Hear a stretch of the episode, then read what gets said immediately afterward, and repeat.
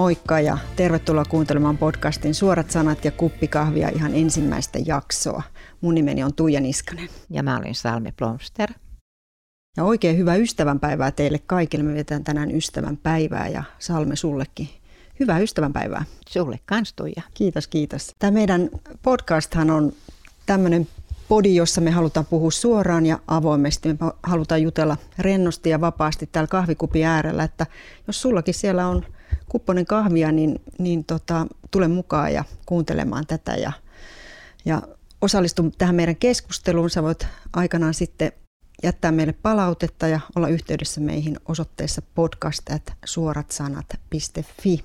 Ja mehän ollaan Salmen kanssa molemmat tämmöisiä tunnustavia kristittyjä ja se varmaan kuuluu tästä meidän podcastista.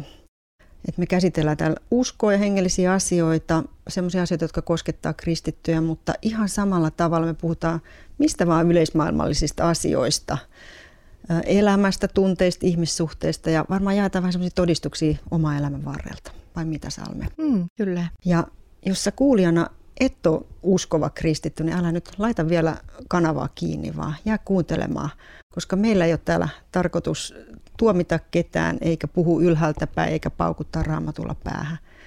Mutta me toivotaan, että tämän podcastin välityksellä sä voit kuulla, miten usko voi muokata ihmistä, niin kuin se on muokannut meitä ja meidän elämää ja meidän ajattelutapaa. Hmm. Ja ihan tässä alussa me halutaan myös sanoa isot kiitokset Mikalle ja Sallalle, Mika Pakariselle ja Salla Pitkoselle, jotka ovat meille ihan valtavana apuna tämän podcastin aloittamisessa. Mika on auttanut meitä teknisissä asioissa, editointiin liittyvissä asioissa ja Salla on sitten meidän editoija, joka editoi kaikki nämä meidän jaksot. Et suurkiitos teille. Mutta Salme, miltä susta tuntuu? Jännittääkö tämä meidän uuden podcastin alku? No oikeastaan mua ei jännitä, mutta mutta mulla on tietynlaisia odotuksia, tai ennen kaikkea mä ajattelin sitä, että mun ikäpolven, mähän on tätä mummo-ikäpolvea, sä oot vielä tämmöinen lapsi, parikymmentä vuotta nuorempi, niin mä ajattelin sitä niin kuin munkin ikäpolvea, että löytääkö se tämän mm. kanavan mm. toivon mukaan, koska mun lähipiirissäni kysyy ensimmäisenä, että mikä on podcast. Eli sillä lailla mä toivon, että tämä voisi jopa yhdistää sukupolvia, että tämä olisi vähän kaiken ikäisille. Kyllä, kyllä. Joo, me on, pyritään tekemään tämä meidän podcastin kuuntelu mahdollisimman helpoksi. Eli meillä on omat nettisivut suoratsanat.fi, jota kautta sä voit ihan suoraan kuunnella näitä jaksoja. Sen lisäksi meidät löytää SoundCloudista ja Spotifysta ja Facebookista. Ja kaikissa hakuun, kun laitat suorat sanat ja kuppi kahviin, niin löydät meidät sieltä. Mutta ihan tosi hienoa aloittaa podcastin tekeminen ystävän päivänä ja keskustella siitä, mikä on ystävyys, sillä se on tänään meidän aiheena – Meillä ihmisillähän on tämmöinen luontainen tarve olla yhteydessä toisiin ihmisiin ja kosketus, keskustelu, silmiin katsominen ja tunneyhteys tuottaa semmoista hyvää oloa. Mutta mistä oikein syntyy ystävyys? Mitä asioita siihen ystävyyteen liitetään? Mitä sä Salme ajattelet? Mitä se ystävyys oikein on? Mm, se on? Se on hyvin monipuolinen asia sen takia, että mä ajattelen niin, että, että ystävä riippuu, että se on vähän niin kuin tämmöinen yksilöllinen juttu, mm. että jollekin koira on paras ystävä tällä hetkellä ja jollekin se on naapuri tai sitten se on joku elinikäinen rinnalla kulkenut ystävä. Vähän riippuu siitä, että kenen kulmasta, näkökulmasta sitä asiaa ajattelee, mutta onhan siinä tietty tämmöinen yhteenkuuluvuus, joka on yhteinen nimittäjä kaikille, että tavalla tai toisella Kyllä. viihtyy toisen seurassa ja se on vastavuoroista ja siinä annetaan ja saadaan, niin se on jo silloin ystävyyttä. Kyllä. Mä oon aina ajatellut, että, tai mä koen itse, että on tärkeää, että sä nautit toisen ihmisen seurasta. Hmm. Et, tietenkin meillä on tänään monenlaisia välineitä, me voidaan soitella ja, ja me voidaan lähetellä viestejä ja ystävyys voi säilyä silläkin tavalla. Mutta mun mielestä semmoinen fyysinen kohtaaminen, tapaaminen niin on äärettömän tärkeää. Eli silloin se kertoo myös siitä, että se ihminen haluaa olla sun seurassa, se viihtyy sun kanssa ja mm. sä myöskin hänen kanssaan. Joo, ja se on just semmoista, että niin kuin sanoit, että on mielellään niin kuin toisen kanssa. Kyllä. ei ole semmoista tunnetta, että pääsisi tästä nyt äkkiä pois. Se ei ole velvollisuus. Kyllä. Vaan, vaan se on nautinto tietyllä tavalla. Kyllä. Ja mun mielestä se tarkoittaa silloin myös, että ystävyyssuhteessa on tietynlainen intiimiys. Mm. Eli sä oot valmis jakamaan itsestäsi, sä olet valmis myöskin kuuntelemaan, mitä se toinen jakaa itsestään. Että sulla on rohkeus ja luottamus siihen toiseen ihmiseen että pystytään olla, olla sillä tavalla läheisessä suhteessa toinen toisensa kanssa. Että tämä mun mielestä erottaa sen muunlaisista tuttavuuksista, tämä ystävyys, että siihen tulee tämmöinen intiimi Joo, nimenomaan se on, se on sitä, että ystävän kanssa sä voit olla todella oma itsesi. Että sun Kyllä. ei tarvitse koko aika miettiä sitä, minkälaisen vaikutuksen sä teet. Ja että sä uskallat myöskin avautua sellaisista asioista, mistä ei kaikille puhuta. Kyllä. Ja, ja luottaa ja tietää, että tämä toinen on turvallinen, ei vuoda niitä salaisia asioita. Ja, ja on myöskin tukena silloin, kun tarvitaan. Että jos tulee sellainen tilanne, vaikka vakava sairaus tai joku muu, niin mm. ystävä on lähellä silloin, Joo. vaikka pitämässä kädestä kiinni, mutta hänen kanssaan voi jakaa kaiken. Kyllä. Ja sä saat olla oma itsesi ilmaista sun tunteet hyvässä ja pahassa. Ja sä saat myöskin tehdä virheitä niin, että se, sun ei tarvitse pelätä, että se ystävä niin. tuomitsee sut sen takia. Nimenomaan. Ja sitten mä ajattelen niin, että ystävä ei vaadi sua muuttumaan. Se mm. ei vaadi semmoisia asioita, mitä sulla ei ole. Ja, ja että se kestää ja sietää erilaisuuden Juuri. ja voi siunata sen toisessa, vaikka toinen olisi hyvinkin erilainen, mutta silti voi olla ystävyyttä että se ei sillä lailla lähde tuomitsemaan ja, ja tämmöistä. Että, ja se on tasavertaista myös tietyllä tavalla, että siinä ei, ei kuunnella vain toisen asioita, vaan siinä on, molemmilla on niin kuin suun vuoro ja, ja molemmat tulee kuulluksi Kyllä. asioineen. Se vastavuoroisuus just. Mm. Ja tietyllä tapaa sit siihen liittyy mun mielestä myös, että se on siihen liittyy itsenäisyys. Eli että se toinen ei ole myöskään riippuvainen sinusta väärällä tavalla, etkä sinä ole riippuvainen omasta ystävästäsi väärällä tavalla, vaan ollaan itsenäisiä persoonia, mm. joilla kenties on paljon yhteistä ja jaettavaa. Ja, ja Joo, tämä saattaakin mennä sekaisin läheisriippuvuuden kanssa, ja mm. läheisriippuvuus ei oikeastaan ole enää ystävyyttä, vaan se on, se on lihanimaista kiinnittymistä toiseen, että saadaan toiselta jotakin, mitä itse tarvitaan, mutta se ei ole kovin hedelmällistä. Eli Eli se ei välttämättä ole ystävyyttä, eikä se ei anna toiselle, se, sille jolta vaaditaan koko ajan jotain, niin se ei anna niin kuin oikeastaan paljoakaan, että se, se ei ole tasavertaista ystävyyttä. Kyllä. Mutta mitä sitten, jos ajatellaan tota, niin tuossa nyt joitakin niitä on niin kauhean paljon puolia, mitä ystävyydessä on, mutta mitä, mitä se ei sun mielestä ole? Mikä ei ole ystävyyttä? Jos no, ajatellaan näitä piirteitä, mistä äsken puhuttiin mm. vaikka. No, mä henkilökohtaisesti ajattelen, että ystävyys ei ole pidättyväisyyttä ja salailua. Eli mä, mun henkilökohtaisesti vaikea pitää ihmistä ystävänä, jos hän ei jaa itsestään eikä oikein anna mitään. Et mä en edes tiedä, miten hän aikansa viettää ja mitä hän sisimmässään ajattelee erinäisistä asioista. Niin se on ehkä semmoinen yksi iso asia. Toinen on sitten, että mun mielestä ystävyys ei ole koskaan hyväksikäyttöä.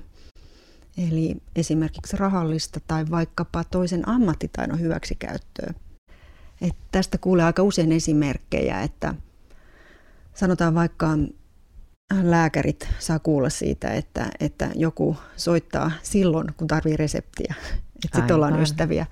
Tai kun on kampaajaystävä, niin hänen olla yhteydessä silloin, kun tarvittaisiin ilmainen hiustenleikkaus tai edullinen hiustenleikkaus. Että semmoista se ei koskaan voi mun mielestä olla millään tavalla. Julkisuuden hahmothan puhuu siitä aika usein, että, että jos tuli sitten jotain, että menetti vaikka asemansa tai tuli vastoinkäymisiä tai jotain muuta, niin sitten yhtäkkiä ystävät häviski. Joo. Tai jos tulee joku vakava sairaus, niin aika moni on sanonut, että sitten ei ollutkaan kovin paljon niitä ystäviä siinä.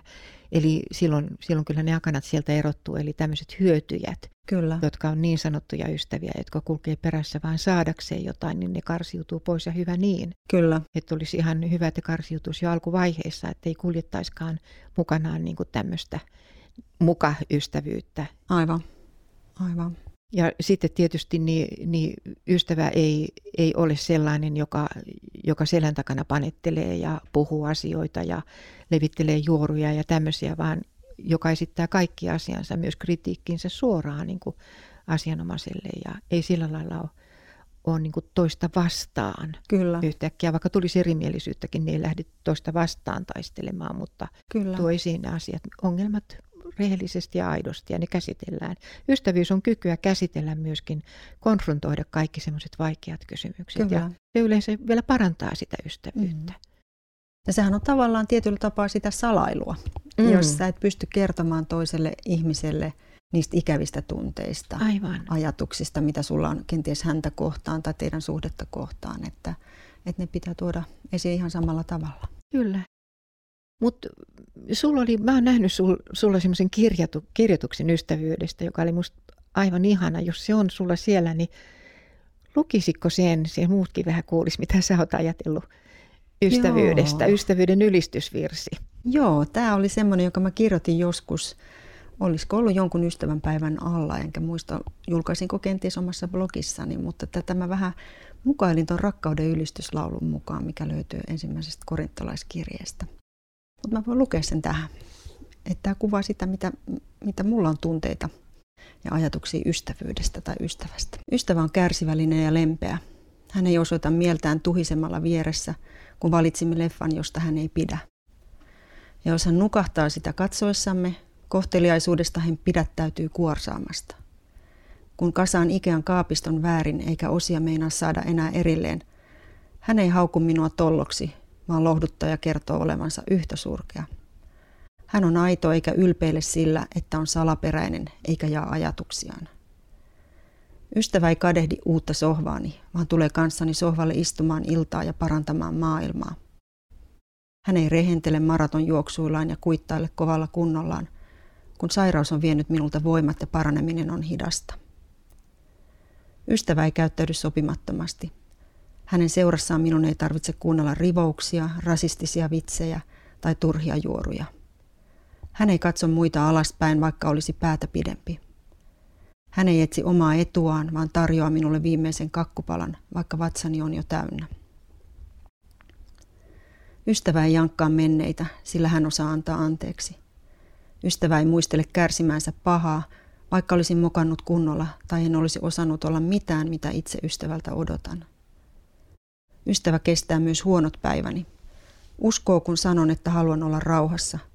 Toivoo kanssani lottovoittoa, jos se on parasta, mitä luulen elämältä saavani. Ja ystävä kärsii kanssani sen, kun jään ilman lottovoittoa, sillä se oli maailman typerin toive ja alan itsekin vähitellen tajuta sen. Ystävyys ei koskaan katoa, vaikka yhteinen aika tai yhteys katoaa.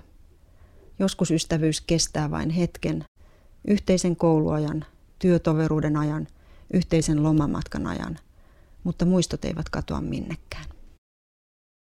Se on ihan mainio minusta ja mm. siinä niin kuin tietyllä lailla niin mulle tulee niin kuin kaksi päällimmäistä ajatusta mieleen ystävyydestä, että tuon sun kirjoituksen mukaan niin ystävyys on myös tietynlaista nöyryyttä. Mm. Se, on, se on osa oman tilanteen ymmärtämistä. Se on, se on sitä, että ei ole tosiaan ylempänä tai alempana, niin kuin mm. aikaisemmin jo puhuttiin, se on sitä tasavertaista, mutta se on myös rajojen laittamista mm. ilman, että toinen loukkaantuu. Se ei ole sitä, että, että me ollaan tässä nyt tiiviisti kiinni toisissamme, niin kuin oli siitä Lianista puhe, vaan, niin. vaan että meillä on omat alueet, omat osaamiset, omat tehtävät ja, ja erilaisuutemme, mutta Joo. sen erilaisuuden puitteissa on jotain samankaltaisuuttakin, jonka pohjalta sitten syntyy se hyvä ystävyys. Kyllä. Et se, se, on kyllä. Se on kyllä myöskin nöyryyttä. On, ja sitten toisaalta mä sanoisin jopa, että ystävyys voi olla jopa vähän raadollista. Mm. Että me saadaan olla siinä rikkinäisiä, mm. epätäydellisiä, semmoisia, mitä me ei edes haluttaisi olla, mutta Aivan. että se ystävyys kestää senkin kaiken. Niin se ystävyys kestää jopa sen, että saa joskus raivokohtauksia. Kyllä. On ollut niin paha päivä tai jotain muuta ja sitten jos ymmärtää pyytää sen anteeksi, niin se on sitten sillä sovittu ja Mm. Mulla on yksi sellainen ystävä, joka sanoo tosi suoraan kaikkea. Mä tykkään siitä. Mm. Siis mä tykkään paljon enemmän siitä, että mulle sanotaan suoraan. Hän saattaa sanoa puhelimessakin, että mä en jaksa kuunnella tuota. Kyllä. ja, ja että vain puhutaan jostain muusta. Kyllä. Niin se on musta tosi ihanaa. Se, se on sitä aitoa ystävyyttä. Siinä ei tarvitse niinku mielistellä eikä, eikä yrittää kel, kelvata toiselle, vaan voi todellakin sanoa suoraan asiat. Juuri näin. Mulla on kans, jos mä sanoisin, että mun parhaat ystävät on kaikki sellaisia, jotka sanoo mulle asiat suoraan. Että ne saattaa sanoa mulle puhelimessa, että kuuntele nyt itseäsi, mitä sä sanot. Niin. Että ethän sä nyt usko itsekään tuohon. tai, tai mikä se asia onkin. Eli, eli se semmoinen, että, että he ei todellakaan yritä pitää musta kiinni mielistelemällä mun mielipiteitä ja näkemyksiä, vaan kun he kokee, että ne on ihan typeriä, niin silloin he myöskin sanoo ne. Ja, ja ja ystävyys kestää ne. Ja sitten useinhan puhutaan myös siitä, että joskus ystävyydessä puhdistetaan ilmaa, raivotaan toisilleen mm. vähän. Että et tarvittiin joku konflikti, että ilma puhdistui. Että jollain lailla on, on tullut vähän sakkaa sinne matkan varrella ja sitten sitä on hyvä puhdistaa. Ja siinä ei luulla mitään, siinä kysytään mm. ja tarkistetaan asiat eikä ruveta luulemaan. Eli silloin mä ajattelen myöskin, että mitä, mikä ei ole ystävyyttä kanssa on juuri se, että, että asioita ei käsitellä. Joo. Ja silloin, silloin ne paisuu ja silloin niistä tulee semmoinen mörkö ja se vaikuttaa ennen pitkään siihen suhteeseen ja se suht, suhde saattaa hyväkin suhde kariutua ihan sen takia, että siinä on kyvyttömyys käsitellä niitä kipeitä juttuja. Kyllä ja niin kuin hyvään kuuntelemiseen mun mielestä kaikissa ihmissuhteissa kuuluu se, että sä myös tarkistat, että ymmärsinkö mä oikein, mitä sä sanoit. Eli että me ei vedetä niitä tulkintoja, johtopäätöksiä itse jostain asiasta, loukkaannuta ja sitten olla hiljaa, möksötetä, mitä lie, voi tulla, vaan että me tarkistetaan, että tarkoitit sä tuolla, kun sä sanoit näin, niin oikeasti tätä. Aivan. Et se on myöskin meidän kuuntelijana meidän vastuu. Todella vähän turhankin usein törmää siihen, että joku on loukkaantunut jostain, mm. sitten ei tarkista sitä asiaa ja myöhemmin käy ilmi, että hän oli ihan tulkinut väärin. Joo, ja kyllä. se on turhaa. Sen takia juuri pitäisikin kysyä, niin kuin sanoit, että mm. kun, kun sanoit noin, niin, mm. niin mitä tarkoitit. Ettei niin kuin ihan turhasta mene suhteet poikki. Kyllä. Ja semmoinen, mikä, mikä mua ihmetyttää monta kertaa, varsinkin nyt kun kuulee, että on, en paljon siellä itse ole ollenkaan, mutta tätä somemaailman vihapuhetta, mistä nyt paljon puhutaan, se, että ei puhuta asioista, vaan Joo. henkilöidään ne, mennään, mennään niin kuin persooniin. Ja se on minusta käsittämätöntä, että me ei pystytä niin kuin todella keskustelemaan kahvikupista silloin, kun on siitä kysymys, Joo. vaan me puhutaan siitä, joka juo sitä kahvia. Että me, Kyllä. me, me sekoitetaan nämä asiat toisiinsa ja sitten tulee pahaa jälkeä. Joo, se on ihan totta. Valitettava yleistä. Miten sitten, miten sä näet ystävyyden suhteessa kaveruuteen, tuttavuuteen – ja sitten vielä tänä päivänä, mitä on, eli Facebook-kaveruus, on tämmöisiä ehkä monen tasoisia. Mm. Näet sä näissä eroja ja mitä mm. löydät sä jotain tiettyä eroa Joo, onhan näistä? niillä eroja ja, ja se on nyt mielenkiintoista, että, että joillekin on tarve puhua ystävistä ja kerätä niin kuin esimerkiksi, mm. että mä saan satoja peukutuksia, niin mulla on mm. paljon ystäviä.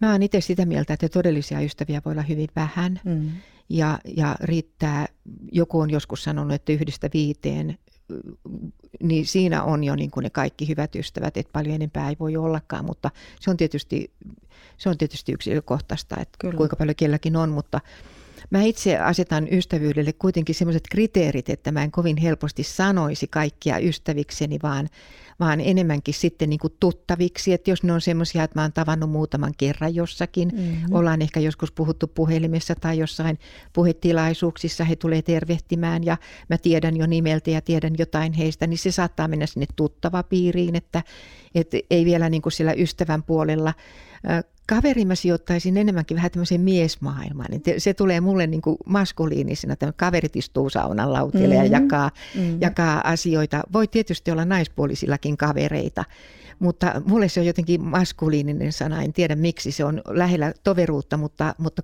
mutta vähän niin kuin miesten kesken me ollaan kavereita. Joo. Ja sitten tuo Facebook-maailma on musta aika pinnallinen. Mm-hmm. Että et siellä jos en, en sen perusteella, että kuka kenekkäkin peukuttelee siellä, niin yhtään vielä lähti sille linjalle, että kenen ystäviä me ollaan. Koska siellähän jaetaan vain mielipiteitä. Mm. Ja toki sielläkin voi ystävystyä ja olla ystäviä, mutta, mutta se maailma itse asiassa on musta aika pinnallinen. Eli se lähtee liikkeelle siitä, että ollaan samaa mieltä tai eri mieltä ja, mm. ja se ei vielä niin kuin rakenna. Sen varaan ei voi rakentaa ystävyyttä. Kyllä. Tavallaan mun mielestä siinä Facebookissa on kyllä suomennettu aika hyvin se, että sehän on Facebook friend, okay. mutta sitä ei ole käännetty ystäväksi, vaan kaveriksi. Ah, okay. Puhutaan yleensä Facebook-kavereista. Et mun mielestä se kyllä kertoo hyvin sitä, että se ei ole ystävyyttä useinkaan. Okay. Et mullahan ainakin tulee kuitenkin Facebook-kaveruuksissa. Musta mä koen, että siellä on paljon hyviä kaveruuksia. On kiva kuulla heidän, heidän ajatuksiaan aina välillä siellä ja vaihtaa välillä ajatuksia – mutta siellä on paljon ihmisiä, joita mä en koskaan kohtaa fyysisesti. Aivan. Ja siinä tulee tämä, mitä mä tuossa alussa puhuin, että ystävyydestä, että musta on tärkeää se, että tavataan.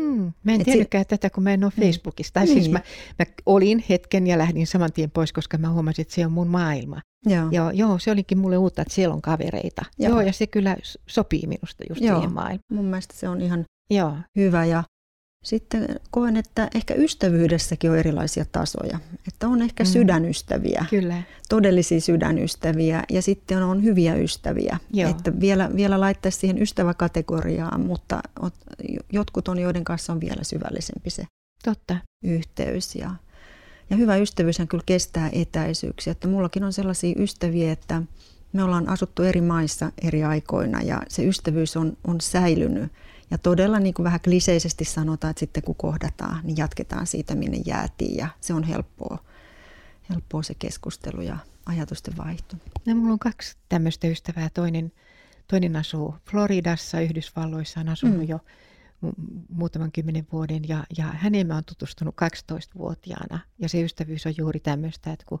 mä oon käynyt siellä tai hän täällä, niin se on ihan niin kuin me jatkettaisiin edellisestä Kyllä. käynnistä, ei niin kuin mitään välimatkaa ja aikaa olisi siinä.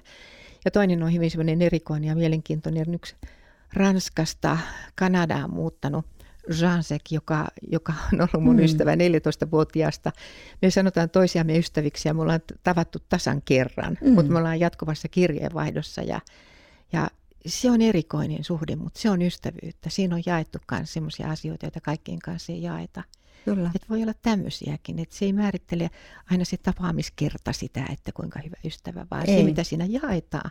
Ja totta, niin kuin sanoit, niin, niin on, on tos, näitä tasoja, että ja voi olla niinkin, että oletetaan nyt vaikka, että sulla on viisi ystävää, niin sä puhut eri asiat eri Joo. ystäville. Ja sitten se sydänystävä, jolla sä voit puhua ihan kaikki. Kyllä, juuri näin. Ja, ja niin kuin tavallaan vähän rumasti sanottu sillä tavalla ystävyydestä, että, että ystäviä eri tarkoituksiin, koska mä en tarkoita, että se on semmoista tarkoitushakuista, mm. mutta jonkun ystävän kanssa sä käyt museokäynneillä, toisen kanssa sä käyt kävelylenkeillä, jonkun kanssa sä käyt tyypillisesti kahvilassa istumassa ja juttelemassa, jonkun kanssa sä oot seurakunnassa ystävänä, että on niin kuin silleen erilaisia ja, ja mullakin on kuitenkin ystäviä, mulla on parikin sellaista oikeasti hyvää sydänystävää joiden kanssa mun pääasiallinen yhteys on puhelimitse tai viestitse, koska Aivan. he asuu muualla päin.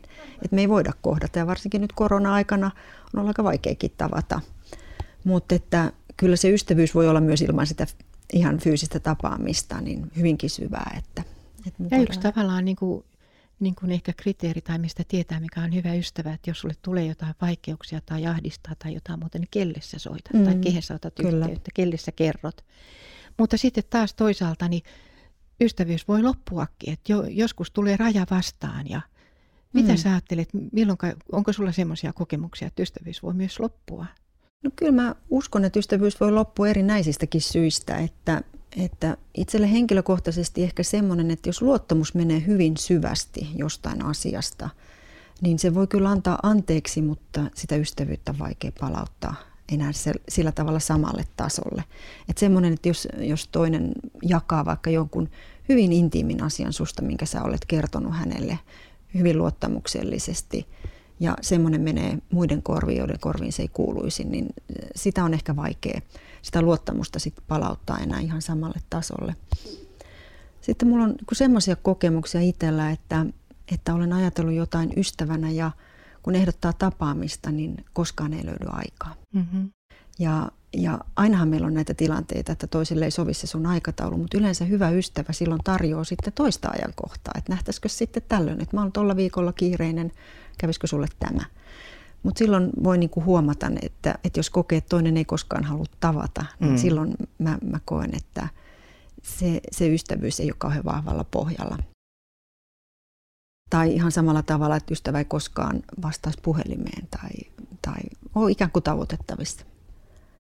Sitten joskus mun mielestä ystävyys voi päättyä ihan ö, yksinkertaisesti siksi, että tulee liian paljon etäisyyttä.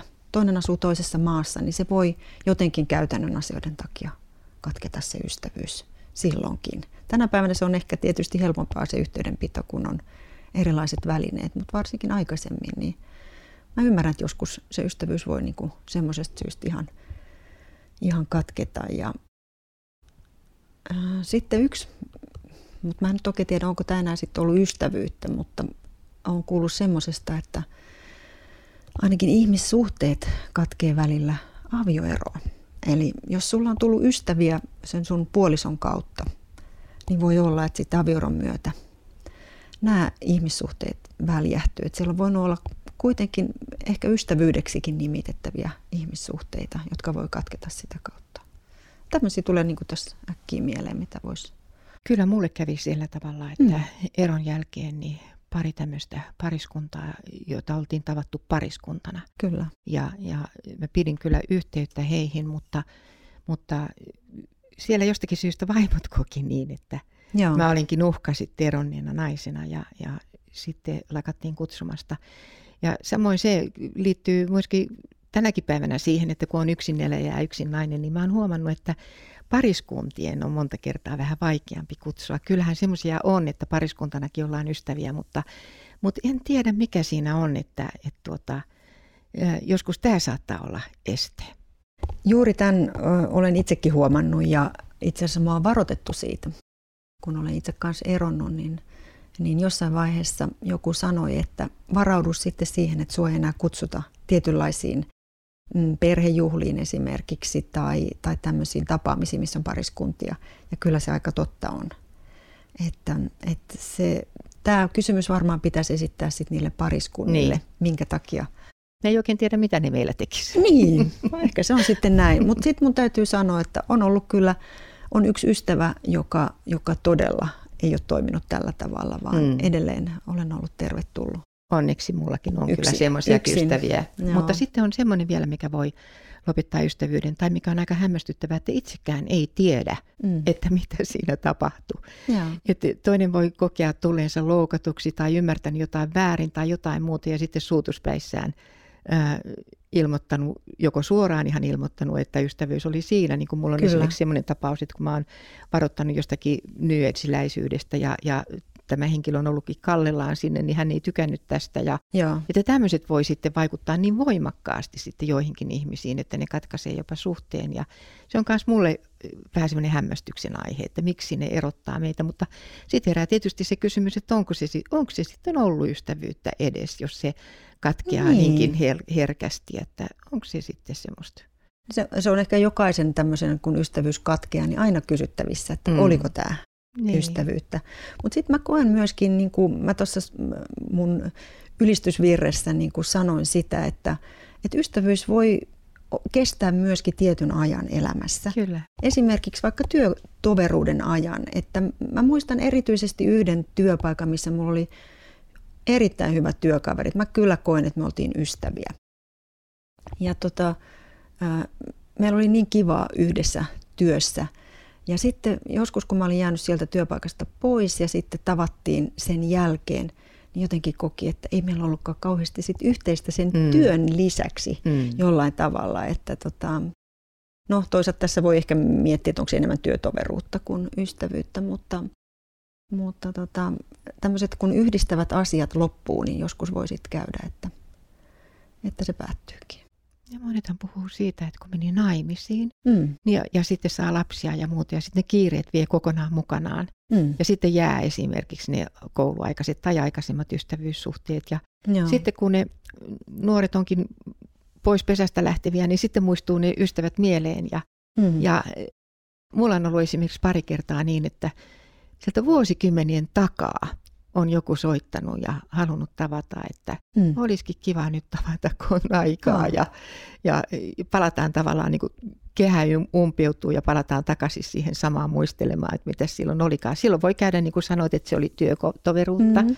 mutta voi olla, että siellä on vähän myöskin ystävyyttäkin. Kyllä. Mä ainakin omia lapsia, nuoria, aikuisia on, on sanonut että heille, että, että kun alatte seurustella tai löydätte kumppanin, niin tota, muistakaa ystäviänne, että älkää unohtako heitä, vaikka siinä ensi huumassa on ihana olla sen, sen uuden poikaystävän tai tyttöystävän kanssa, mutta ettei ne kaverit jäisi, koska kyllä he on korvaamattomia niin kuin monella tapaa. Totta, kyllä. No mitä sä sitten ajattelet Salme, äh, ikä ja ystävyys, että, että voiko eri ikäiset ihmiset olla – ystäviä ja, ja miten ikä ylipäätään vaikuttaa ystävyyteen? Se on aika jännä, kun aika usein kuulen työssäni siis ihan tuossa terapiassa semmoista, että, että miten jää yksin sitten, kun mm. läheisiä kuolee tai tulee avioeroja tai eli kun tulee vanhemmaksi, että muuttuu elämäntilanne niin paljon, mutta Mm. mulla on itsellä niin kuin toisinpäin, että kun mä oon tullut vanhaksi, Mm. niin mä oon saanut ihan uusia ystävyyssuhteita. Joo. Ja mä oon miettinyt, että johtuuko se siitä, että mä oon itse avoimempi kuin ennen Mm. ja, ja mistä kaikista seikoista, mutta mä oon tullut siihen tulokseen, että se ei välttämättä ole ikäkysymys ollenkaan, Joo. vaan se on aika lailla kiinni siitäkin, että kuinka avoin sä oot itse toisille uusille ihmisille. Ja myöskin se, että teetkö sä itse aloitteita tai, tai ei aina odota sitä, että kun menee seurakuntaan tai jonnekin, että mua tullaan tervehtimään tai Mm. mulle soitetaan tai jos on joku kiinnostava ihminen, niin voi itsekin ottaa yhteyttä. Kyllä. Ja se on ollut musta kauhean rikasta huomata, että, että tässä iässä voi solmia myös ystävyyssuhteita. Niin kuin säkin oot tosiaan niin paljon nuorempi, niin mulla on paljon semmoisia ystäviä, jotka on mua Joo, 10-20 vuotta nuorempia. kyllä. Se on aika, aika minusta rikastuttavaa. Joo. Ja en mä huomaa siinä niin kuin mitään ikähaittaa. Joo. Päinvastoin, musta se on virkistävää ja siinä voi itsekin jopa oppia jotain. Mulla on ihan sama, että mä koen, että mulla on tosi eri-ikäisiä ystäviä. Et mulla on tosi paljon, on 20 vuotta vanhempia ystäviä, 10 vuotta vanhempia, mutta sitten on jopa tosi toisen suuntaan, 10, melkein 20 vuotta nuorempiakin ystäviä. Toki oman ikäisiäkin, että tota, ei, se, ei se ystävyys ole kyllä iästä kiinni. Ei. Että kyllä siellä ehkä ne muut tekijät vaikuttaa enemmän kuin se ikä. Niin ja kun se ikä on niin kuin tämä vanha vanha klisee, mutta ikä on vaan numero, Mm. koska sun sisällä on tietyn ikäinen ihminen. Se Niin. voi olla, että se ei ole ollenkaan samanikäinen kuin sun ulkoinen ikä. Ja, Niin. ja se on enemmänkin niin, että kohta, kohtaako toisen ihmisen jollain samalla maaperällä, että siellä Kyllä. on jotain tuttuutta, niin siitähän se ystävyys lähtee. Mm. Ihan totta. Entäs sitten miehen ja naisen välinen ystävyys? Onko se mahdollista? Uskotko sä siihen? Tai onko se mahdollista? Kuulee Mm. hyvin usein väitettävän miehet väittää, että ei, ei mies ja nainen voi olla ystäviä. No, mulla ei ole kauhean ehkä hyviä kokemuksia siitä, tai hyvä kokemus on ehkä väärä sana, mutta mä oon välillä kyllä epäillyt sitä, voiko mies ja nainen olla ystäviä. Mulla on ollut nuorempana sellaisia tilanteita, että mä ajattelin, että me ollaan ystäviä, Mm-hmm. ja sitten on käynyt kuitenkin sillä tavalla, että jompikumpi on alkanut odottaa siltä suhteelta jotain muuta kuin ystävyyttä. Mutta en, en mä voi kyllä kategorisesti sanoa, että se on mahdollista. Totta kai se on mahdollista. Ja tällä hetkellä mulla on kyllä miespuolisia ystäviä. Joo. Kyllä, kyllä mullakin oli nuorempana sillä tavalla, että ne suhteet saattoi muuttua juuri tuolla tavalla, mutta tällä hetkellä mulla on kyllä hyviä miesystäviä ja, ja sillä lailla sanoisin juuri hyviä, koska monta kertaa miesten kanssa on jopa suorempaa se kommunikointi, ehkä sillä tavalla voisi sanoa rehellisempääkin. En, en tiedä, se riippuu tietysti miehestä, ei sitäkään voi kategoroida, Mm. mutta jollain lailla. Mutta mutta sitten, olkoon sitten mies tai nainen, niin sitten voi olla joitakin seikkoja, jotka ylipäätään haittaa sitä, että ystävyyttä voisi syntyä. Niin mitä sä ajattelet, mi- mikä voisi estää, mikä estää ystävystymästä? Jos istuu itseksensä kotona esimerkiksi ja odottaa, että miksei mulla mm. ole ystäviä ja mä oon niin kauhean yksinäinen, niin kuin moni on, niin mitä asialle voisi tehdä? No kyllähän silloin varmaan sieltä kotoa pitää lähteä pois, mutta että, et, et, mä ajattelen kyllä myöskin, että mikä voi estää ystävyyden syntymistä, on se, että toisella ihmisellä ei ole yksinkertaisesti tarvetta siihen. Mm. Hänen elämänsä on niin täyttä, on perhe, työ, harrastuksia, on sukulaisia, iso suku esimerkiksi, joka jo täyttää semmoista ystävien paikkaa paljon. Niin suhteessa semmoiseen ihmiseen, jolla on sitten, joka on perheetön tai jolla on pieni, pieni perhe tai pieni suku, niin hän ehkä kaipaa enemmän sit ystäviä. Että tämä voi olla yksi semmoinen, mikä sillä tavalla erottaa ihmisiä. Ja kyllä mä uskon kuitenkin, että ystävyyden esteenä voi olla myöskin se, että mielenkiinnon kohteet ja maailmankatsomukset on hyvin erilaiset. Että meidän tulee kyllä ymmärtää ja hyväksyä toistemme erilaisuus ja erilaiset näkökulmat, mutta ehkä jos niitä alkaa olla kovin paljon, niin se on tietynlainen este ystävyydelle. Että siitä ei koskaan voi tulla niin syvää siitä ystävyydestä, kun ei jaeta, jaeta tietynlaisia yhtenäisiä näkemyksiä asioista. Ja osittain se on persoonallisuuskysymyskin voi olla sillä tavalla, että jos sä oot introvertti vaikka, Hmm. Niin sä et välttämättä kaipaakaan niitä ystäviä sillä lailla. Kyllä. Sitten taas joku extrovertti niin kerää niitä oikein, niitä Joo. kavereita ja ystäviä ympärille. Ja hän tarvitsee sitä semmoista säpinää ja jatkuvaa kanssakäymistä mm. siinä, missä toinen viihtyy enemmän myöskin hiljakseen. Että, Että tämä voi vaikuttaa myöskin asioihin. Ja varmasti on meidän joukossa myös ihmisiä, jotka on ikään kuin kyvyttömiä ystävyyteen. Sillä tavalla, että heillä voi olla huonoja kokemuksia elämässä, ihmissuhteissa, että he ei pysty semmoiseen läheisyyteen, mitä ystävyys edellyttää, semmoiseen luottamukseen.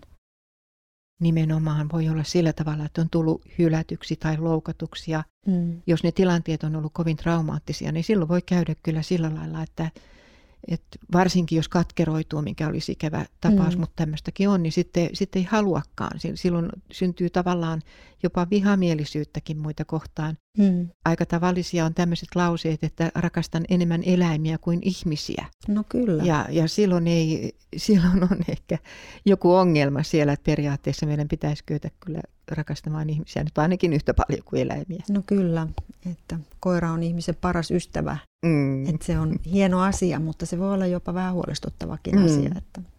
Kyllä. Onko sulla itselläsi paljon ystäviä? Mites, miten sun elämä on mennyt? Kyllä mä koen, että mulla on paljon ystäviä ja varsinkin mulla on paljon tuttavia, sanoisin näin. Ihan sydänystäviä on muutama, mutta tota, paljon semmoisia ihmisiä, joiden kanssa mä oon tekemisissä. Mutta mun täytyy sanoa, että mä olen aina haaveillut, että olisi semmoinen ystävä, jolle mä voin soittaa vaikka keskellä yötä, kun mulla on hätä. Ja ei mulla ole semmoista, mikä ei, ole, ei tarkoita sitä, että ystävät olisivat huonoja siinä suhteessa. Tämä nykypäivä on myöskin semmoista, että, että puhelimet laitetaan kiinni tai äänettömälle yöksi, että jos se hätä tulee, niin ei kenties ole ketään tavoitettavissa. Mutta tota, ja, ja sitten mulla on se, että mun, aika paljon mun ystävistä asuu muualla kuin missä mä asun. Mulle tuli tuosta mieleen semmoinen mahdollisuus, että, että mitäs jos ongelmankin meissä mm-hmm. itsessämme, mm-hmm. että esimerkiksi jos mä ajattelen itseäni, niin, niin edelleenkin mun on aika vaikea pyytää apua. Tai siis Joo. se kynnys niin kuin tarvita sillä lailla, että, että oikeasti niin kuin jonkun ison asian kanssa odottaisi sitä, että niin, että ei osaa itse, että monen yksinäisyyden takana on, on se oma kyvyttömyys lähteä liikkeelle tai tavata toisia, tai sitten se arkuus, että mä vaan ole vaivaksi. Tämä on aika paljon tämmöistä suomalaista häpeää kasvatuksen Joo. pohjaa, että no ei se mun juttu on nyt niin iso, että mä voisin jotakin vaivata sillä ja antaa nyt olla ja, ja tämmöistä vähän turhanaikaista, että, että, että se semmoinen itsearvostuksen puute, joka lähtisi liikkeelle siitä, että mä oon sen verran arvokas, että mun asia on tärkeä ja mä haluan sen hoitaa ja mä voin pyytää apua ja mä saan olla tarvitseva. Kyllä mä tunnistan tuosta itseäni ainakin, että on semmoinen äh, itsekseen pärjäämisen tarve, mm. että siihen on niinku tottunut. Tietysti se on johtunut tietystä elämäntilanteistakin, että ei ole ollut ketään joka olisi ollut siinä tukena ja apuna, että on joutunut pärjäämään yksin. Mutta kyllä se varmasti vaikuttaa sitten niihin ystävyyssuhteisiin, että silloinkin kun oikeasti tarvisi apua, niin ei pyydä sitä, sitä apua toiselta. Mutta, tota, mutta mä olen äärettömän kiitollinen niistä ystävistä, joille mä voin soittaa päiväsaikaa, sanotaanko näin, niin oikeastaan koska vaan. Niin. Kyllä mulla sellaisia ihmisiä on ympärillä ja, ja tota, he on suuri lahja. Ja ovat vieneet monen, monen vaikean asian läpi nämä ystävät. Miten sun kohdalla? Joo, kyllä tuota, kyllä mä koen, että mulla on myös sellaisia ihmisiä, joille mä voin soittaa. Mutta mun täytyy sanoa, että mä oon ollut siinä tosi myöhäsyntyneen. Mä oon mm. kasvanut mm. siihen tosi hitaasti, koska mä oon kasvanut myös siihen, siihen itseriittoisuuteen ja pärjäämiseen. Eli tavallaan niin kuin sairastunut siihen vahvuuteen, että kaikista mm. pitää selvitä yksin ja itse. Mm että se on ollut aika monen kynnys niin kuin ylittää se ja olla tarvitseva, myöntää, mm. että mulla on lupa siihen kanssa. Mm. Et se on ollut aika pitkä työ, mutta, mutta on siinä pitkä taustakin, että jos on lapsuudesta saakka siihen tottunut, niin vaikka sitä jatkuvasti mulle puhuu, niin, niin itse on saanut kyllä siinä kanssa kulkea pitkän tien. Kyllä. Ja tästä tulee ne miespuoliset ystävät ja kaverit mulla ainakin niin kuin kyseeseen, että just avioeron jälkeen on kaivannut apua välillä semmoisissa asioissa, jotka ei ole itselle naisena helppoja hoitaa. Että olisi ollut joku semmoinen ystäväkaveri, jota olisi voinut kutsua apuun ihan tuommoisessa asennushommissa tai jotain, jotain muuta, mitä ei itse hallitse. Vaikka aika näppärä onkin, kyllä täytyy myöntää. No, että kyllä, kyllä aika, aika monenlaista pystyn tekemään, mutta, mutta aina välillä tarvii tai kantoapua tai jotain tämmöistä. Että tota, semmoisen kaipaa välillä semmoista miespuolista kaveria, Joo, sitten kanssa, joka kykenee mie- semmoisen, mitä ei itse Kyllä me miehiä Osa. tarvitaan. Kyllä mäkin Kyllä. menen tietokonekauppaan mieluummin. Otan miehen mukaan, kun mä menen ostamaan tietokonetta. Niin, Niin. niin miehet, kyllä te olette tärkeitä. Mm. Joo. No mutta mites, voitaisiin vähän jutella myös siitä, että mitä Raamattu puhuu oikein ystävyydestä. Se on meille kuitenkin se meidän rakas kirja, jossa on valtavasti elämän ohjeita, mutta miten tämä osa-alue on siellä käsitelty? Että mitä sulla Salme nousee tästä mieleen? No jos mä nyt ihan näin yhtäkkiä ajattelen, että minkälaisia ystäviä siellä raamatussa on, minkälaisia ystävyystarinoita, niin kyllä mä oikeastaan parhaiten muistan tämän Noomin ja Ruutin tarinan, miten mm. Minja lähtee Anoppinsa kanssa, on niin uskollinen Anopilleen ja tavallaan kuolleelle miehelleenkin, mm. että haluaa jakaa elämän vielä tulevaisuudessakin Anoppinsa kanssa. Ja sitten mä ajattelen David ja Joonatan, josta sanottiin, Kyllä. että heidän ystävyytensä oli enemmän kuin mikään muu, mitä on sitten tulkittu monin tavoin, että se on ilmeisesti ollut oikein todella syvä ystävyyssuhde.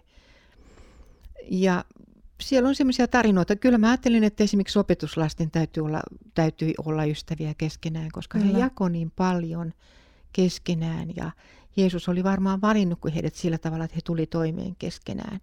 Että ei siellä kovin paljon Paavali ja Pietaria lukuun ottamatta puhuta mistään keskinäisistä riidoista tai tämmöisistä. Että, mutta tämä on kaikki arvausta. Siellä ei varsinaisesti puhuta kyllä tai siellä, siitä. Taisi siellä joku olla, missä tiet erosivat. Kyllä siellä, ne, joo, oliko, oliko ne Barnabas? Kyllä siellä, joo, kyllä siellä on tiet keronnut. Mm. No sitten menee ehkä rakkauden puolelle laulujen laulu, joka, joka on sillä lailla mielenkiintoinen, että tai korkea veisu myöskin nimeltään, että mm. se koko ajan tulkitaan niin kuin seurakunnissa seurakunnan ja Jeesuksen väliseksi mm. suhteeksi. Mutta se on alku, alun alkaen Salomon Joo. laulu rakastetulleen, Kyllä. joka on ollut nuori nainen ja, ja ei esimerkiksi ihan tarkkaan tiedetä sitä, että onko se ollut kihlattujakaan silloin, mutta, mutta se on kuulemma Salomonin ensimmäinen rakkaus kuitenkin, että se voi lukea myös rakkauslauluna, että ei aina tarvitse hienovaraisesti yrittää tympätä mm. sitä seurakunnan yhteyteen, joskin se voi olla sitäkin. Joo. Mutta se menee sitten jo tämmöiseen rakkauteen, mm. tavallaan jo ohi ystävyydenkin. Mm. Vaikka toki syvä ystävyys on myös rakkautta. Kyllä. Mä oon itse, kun mä mietin ystävyyttä ja miten siitä puhutaan raamatussa, niin mulla tulee mieleen sieltä paljon noita sananlaskuja, miten siellä ikään kuin opetetaan sitten meille ystävyydestä. Että siellä on hyviä tämmöisiä ohjeita. Mm. Esimerkiksi, että ystävän rakkaus ei koskaan petä, veli auttaa veliä hädän hetkellä, eli mm. puhuu luottamuksesta. Anteeksi annosta puhutaan myöskin, että joka vaalii ystävyyttä, niin hän unohtaa loukkauksen. Ja joka menneitä kaivelee, niin menettää ystävänsä. Missä semmoinen löytyy sieltä raamatusta? Se löytyy sananlaskut 17.9 on toi kohta. Ja, ja sitten on, mä löydän sieltä myös tämmöistä kasvattavaa vaikutusta raamatun opetuksissa, miten me ollaan niin kuin, opitaan sosiaalisuutta ja yhteisöllisyyttä, eli rauta rautaa hio ja ihminen hio ihmistä. Ja sitähän me toden totta Joo. toisillemme tehdään, kun Joo. me ollaan yhteydessä toisiin. Tämä muistuttaa myös siitäkin, että jos meillä on vain tämmöisiä myötäilijöitä jatkuvasti mm. rinnallamme, niin sitä kasvua ei oikein tapahdu. Kyllä. Meidän pitäisi just tulla hiotuksi sillä, särmät sileiksi sillä, että me kohdataan niitä ongelmia ja Kyllä. joku on meille peilinä. Kyllä. Ja se, että särmiä hiotaan, niin sehän sattuu. Kyllä. Ihan meihin jokaiseen. Se Kyllä. ei ole kiva kuulla, että, että on jossain asiassa osaamaton tai niin kuin taitamaton ihmissuhteissa tai että, että sano väärin. Kyllä se sattuu itteen, kun tajuaa, että, että mä olin todella hölmö tuossa tai sulla, toimin väärin. Onko sulla mielessä tämmöistä jotain, mitä sulle olisi annettu sellaista palautetta, että sä olisit huomannut, että joo, hitsi toi tekee kipeätä, mutta se taitaa olla totta. No kyllä niitä on, en, en muista nyt mitään erityistä tuu mieleen, mutta voi, kyllä niitä on tullut matkan Joo. varrella monta. Että, että kyllähän se sattuu. Usein on silleen, voi olla myöskin, että sillä hetkellä kun se sanotaan, niin sitä on vaikea siinä ottaa mm. vastaan. Mutta se jääkin tonne mieleen ja sitten alkaa niinku käsitellä sitä ja varsinkin sitten vie niinku rukouksessa Herralle, että oliko tässä perää ja, ja mä taidankin olla tämmöinen, että, että lähtee sitä sitten käsittelemään ja, ja, ja antaa myös niin kuin Herran sitten sit kohdata sitä kautta ja lähteä muuttamaan.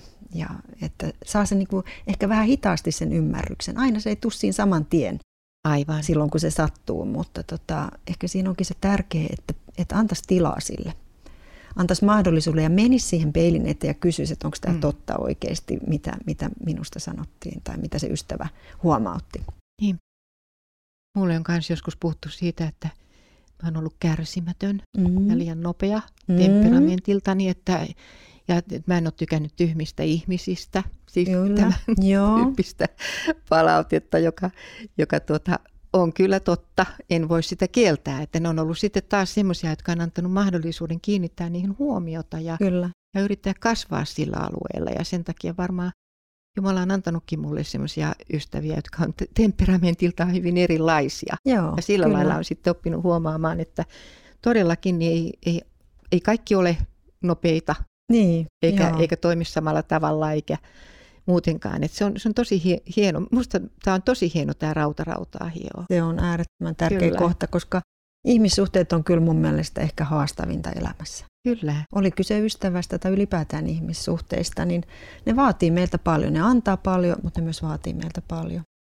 Sitten raamatussahan, siellähän myöskin varoitetaan huonoista ystävistä, että älkää eksikö, huono seura hyvät tavat turmelee. mm, Eli että meidän olisi myöskin valittava ystävämme viisaasti. kyllä. koska se, se seura, seura tekee kaltaisekseen, että, että tota, me voidaan saada myös huonoja vaikutteita. Ja varsinkin nuorilla tämä pätee. Mm.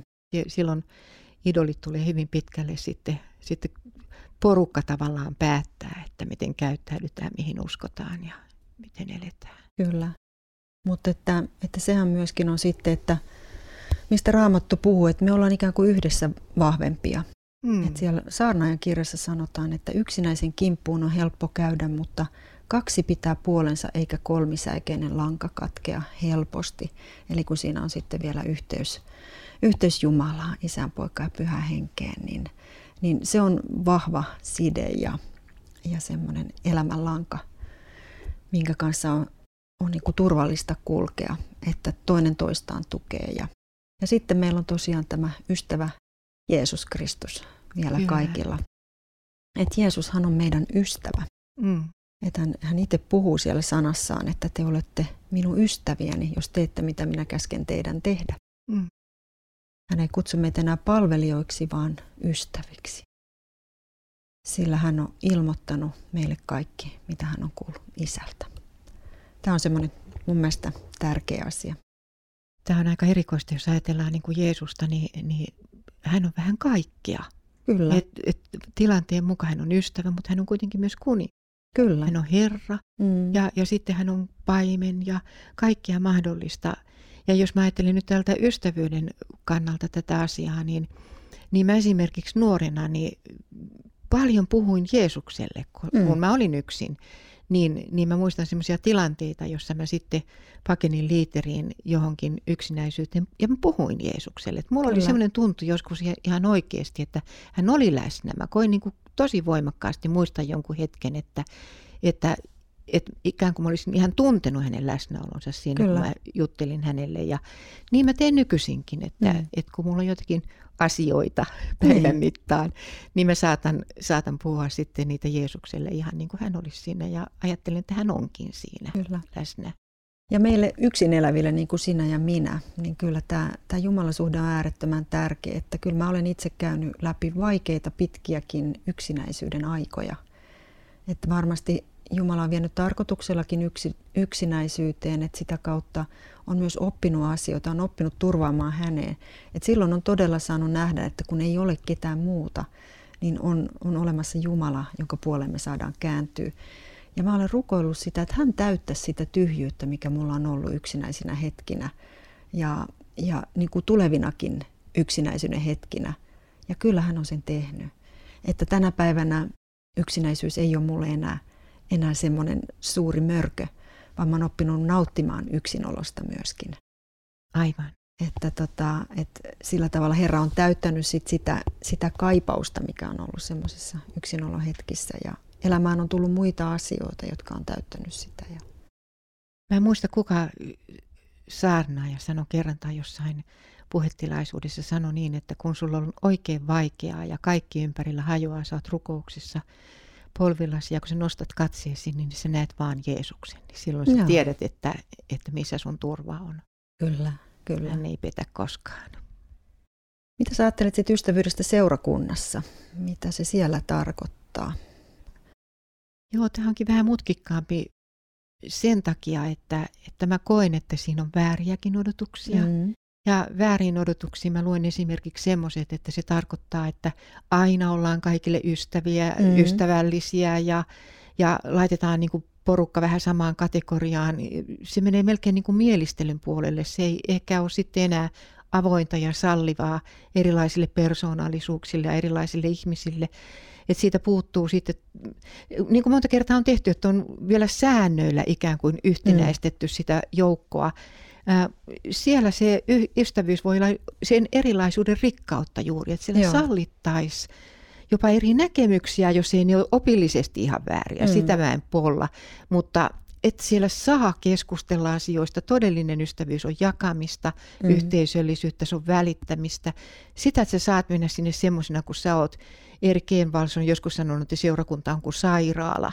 Että sä saat mennä sinne siinä kunnossa, koska silloin satut olemaan. Joo. Ja tuut silti kohdatuksi, että mä oon nähnyt tilanteen itse, jossa, jossa on humalassa ollut ihminen, joka tuli kuitenkin sinne kuuntelemaan, johjattu mm. ulos sieltä. Mm. Ja se on minusta, se oli minusta sääli, Joo. koska jos hän tuli sinne jo, niin, niin se oli jo minusta aika ihmeellistä. Eikä hän häirinnyt, hän Kyllä. oli vaan humalassa. Joo. Toisaalta mä ajattelen, että seurakunnassa ehkä pikkusen on semmoista väärinkäsitystä jotenkin, että kaikkien tulisi olla ystäviä. Että eihän me seurakunnassa kaikkien kanssa ystäviä olla. Toki he on meidän sisaria veljiä ja, ja tuttavia ja, ja oman seurakunnan jäseniä, mutta kaikki ei voi keskenään olla ystäviä. Kaikkien tulisi kuitenkin tulla toimeen keskenään ja elää siellä rinta rinnan, mutta kaikki ei välttämättä ole ihan ystäviä sitten. Ei se ole mahdollista. Mm. Miten oletko huomannut sitten aikanaan, kun säkin olet tullut uskoon, sä oot tullut kyllä aika nuorena uskoon. Mutta niin, joo. Mut mitä sä ajattelet, voiko uskoon tulo vaikuttaa ystävyyssuhteisiin ja jos niin miten?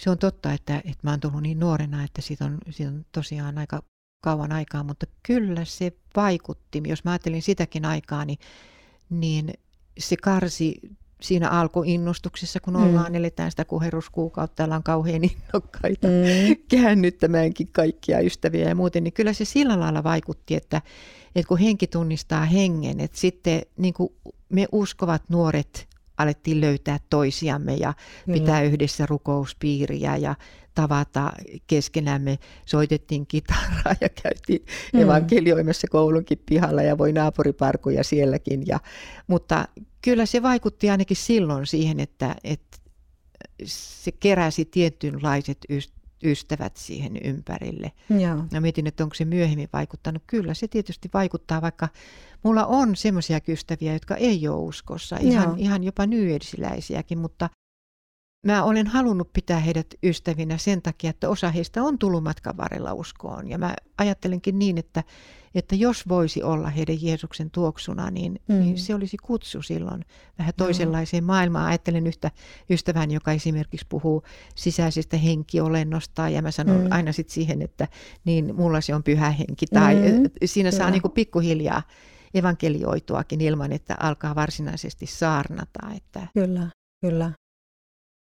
Joo, mä koen itse, että mulle on äärettömän tärkeää, että mulla on sekä uskovia että ei-uskovia ystäviä. Et, et meidäthän on, mehän eletään täällä maailmassa ihmisten keskellä, eikä meillä ole tarkoitus eristäytyä. Eristäytyy varsinkaan meidän ystävistä sen jälkeen, kun me tullaan uskoon. Mutta kyllä se mun mielestä vaikuttaa kuitenkin, se, tai se saattaa vaikuttaa ystävyyssuhteisiin, että voihan olla, että joku hylkää sut siksi, että sä tuut uskoon, että on semmoinen ennakkokäsitys, mitä se tarkoittaa, niin niin se vaikuttaa. Toisaalta se voi vaikuttaa myöskin niin päin, että itse kokee, että meillä ei ole enää kauheasti yhteistä. Et mä tiedän, kun mä oon tullut vasta nuorena aikuisena uskoon ja sitä ennen viettänyt hyvinkin railakasta elämää. Ja mua ei enää se uskoon tulon jälkeen sitten kiehtonutkaan. Mm. Alkoholin käyttö oli aika vahvasti sillä mukana, kun juhlittiin. Ja se ei mua enää, enää kiehdo sillä tavalla, niin sitten niin kuin ikään kuin automaattisesti – semmoinen jää pois ja sitten voi olla tietty ihmisiä, jota ei sitä kautta enää tapaa niin usein. Mutta sitten on jännä, että, että sitten on jotain ö, ystäviä semmoisia, jotka tietää mun uskossa olosta, niin mä huomaan välillä, että heillä on jotenkin vaivautunut olo. Että heidän puheistaan huomaa sitä, että he esimerkiksi pyytelee anteeksi, jos heille tulee kirosanoja. Mm. Sitten mä oon vähän, että no ei sun multa tarvi sitä pyytää anteeksi, että tota, pyydä Jumalalta anteeksi, jos sä haluat joltain pyytää anteeksi, anteeksi sitä. Mutta tota, mut sitten tosi ystävät, niin eihän he välitä siitä, siitä niin kuin sun vakaumuksesta sillä tavalla, että se erottaisi. Että kyllä mulla on sitten oikein hyviä ystäviä, jotka, jotka ei ole uskossa esimerkiksi. Ja, ja me jaetaan asioita edelleen samalla tavalla. Ja mun mielestä parasta on silloin, kun myöskin minä saan jakaa sit, sit omasta elämästäni kristittynä, kun puhuu ihan asioista oikeilla nimillä. Ja se ei tarkoita, että mä saarnaan heille, vaan mm. sitä, että mä elän sitä omaa uskoani todeksi, mikä se mun usko ja vakaumus on. Heillä voi olla hyvinkin erilainen vakaumus, että, että näin. Sellainen kipeä kysymys, joka liittyy siihen kyllä kanssa on se, että raamattu sitten toisaalta kieltää olemasta tekemisissä vääräuskosten kanssa. Taas siellä on mm. ihan selviä tämmöisiä ja on erotettu, pitänyt erottaa seurakunnasta tai jotain tämmöistä, mm. mutta mä ajattelen, että se menee silloin niin pitkälle, että kysymys on ihmisistä, jotka syyllistyy Jumalan pilkkaan tai jollakin lailla on niin kuin tuhoisia seurakunnan, seurakunnalle tai, tai väärä oppi on niin voimakasta, että, mm. Että se kieltää kristinuskon totuudet tai jotkut tämmöiset. Mutta, Kyllä. mutta jos me puhutaan ystävistä, niin ystävien kanssa voi tämmöisistäkin kaikista puhua ihan Kyllä. suoraan. Kyllä. Että jos tulee tämmöinen, eikä mulla ainakaan ollut sellaista tilannetta, että olisi joutunut niin sanotusti ojentamaan, että joku olisi niin kuin oma, omista ystävistä sillä niin. lailla harhautunut. Mutta kyllä mä ajattelen niin kuin se, että miten kukaan ikinä kuulee evankeliumia, jos ei me olla ihmisten keskuudessa. Niinpä. Oli ne minkälaisia tahansa. Että mä en ymmärrä ihan esimerkiksi, jos haluaa evankelioida, ja, ja sehän on meidän kaikkien kutsu, lähetyskutsu tavallaan kertoa evankeliumia tavalla tai toisella. Niin miten me voidaan tehdä sitä, jos me eristäydytään uskovien keskuuteen eikä, eikä kohdata ihmisiä. Ja mulle tärkeämpää tai tärkeä järjestys on se, että mä kohtaan ihmisen. Ja jos asiat lähtee menemään uskon asioihin, niin me voidaan niistä keskustella. Mutta mun on vaikea mennä se asia edellä kohtaamaan ihmistä. Mutta tämä on varmaan persoonakysymys, että tämä on mun, mun niin kuin niin, ta- me... tapa elää ja, ja niin kuin elää omaa uskoani todeksi. Ja me eletään kuitenkin maailmassa, vaikka me ei ole Kyllä. maailmasta. Juuri näin, juuri niin näin. Ei me voida siitä päästä pakoon. Kyllä. Mutta meillä on ollut hyvät keskustelut ystävyydestä vähän eri näkökulmista, niin, niin tähän on ehkä hyvä vähitellen päättää. Ja kuulijoille halutaan sanoa, että vaalikaa te ystävyyksiänne ja pyrkikää olemaan sellaisia ystäviä, kun haluaisitte muiden olevan teille. Eikö vaan? Kyllä niin. Ja tähän loppuun mä haluaisin sanoa teille yhden lyhyen sitaatin, joka joka on mun mielestä kuvaa hyvin ystävyyttä. Niin se on semmoinen kuin Albert Hubbardin, tämmöinen amerikkalainen filosofiakirjailija, joka on sanonut, että hyvä ystävä on ihminen, joka tietää sinusta kaiken, mutta rakastaa sinua kuitenkin. Aamen. Aamen. Yritetään olla tällaisia ystäviä toinen toisillemme. Kiitos kun olit mukana ja seuraavaan kertaan. Moi moi. Heippa.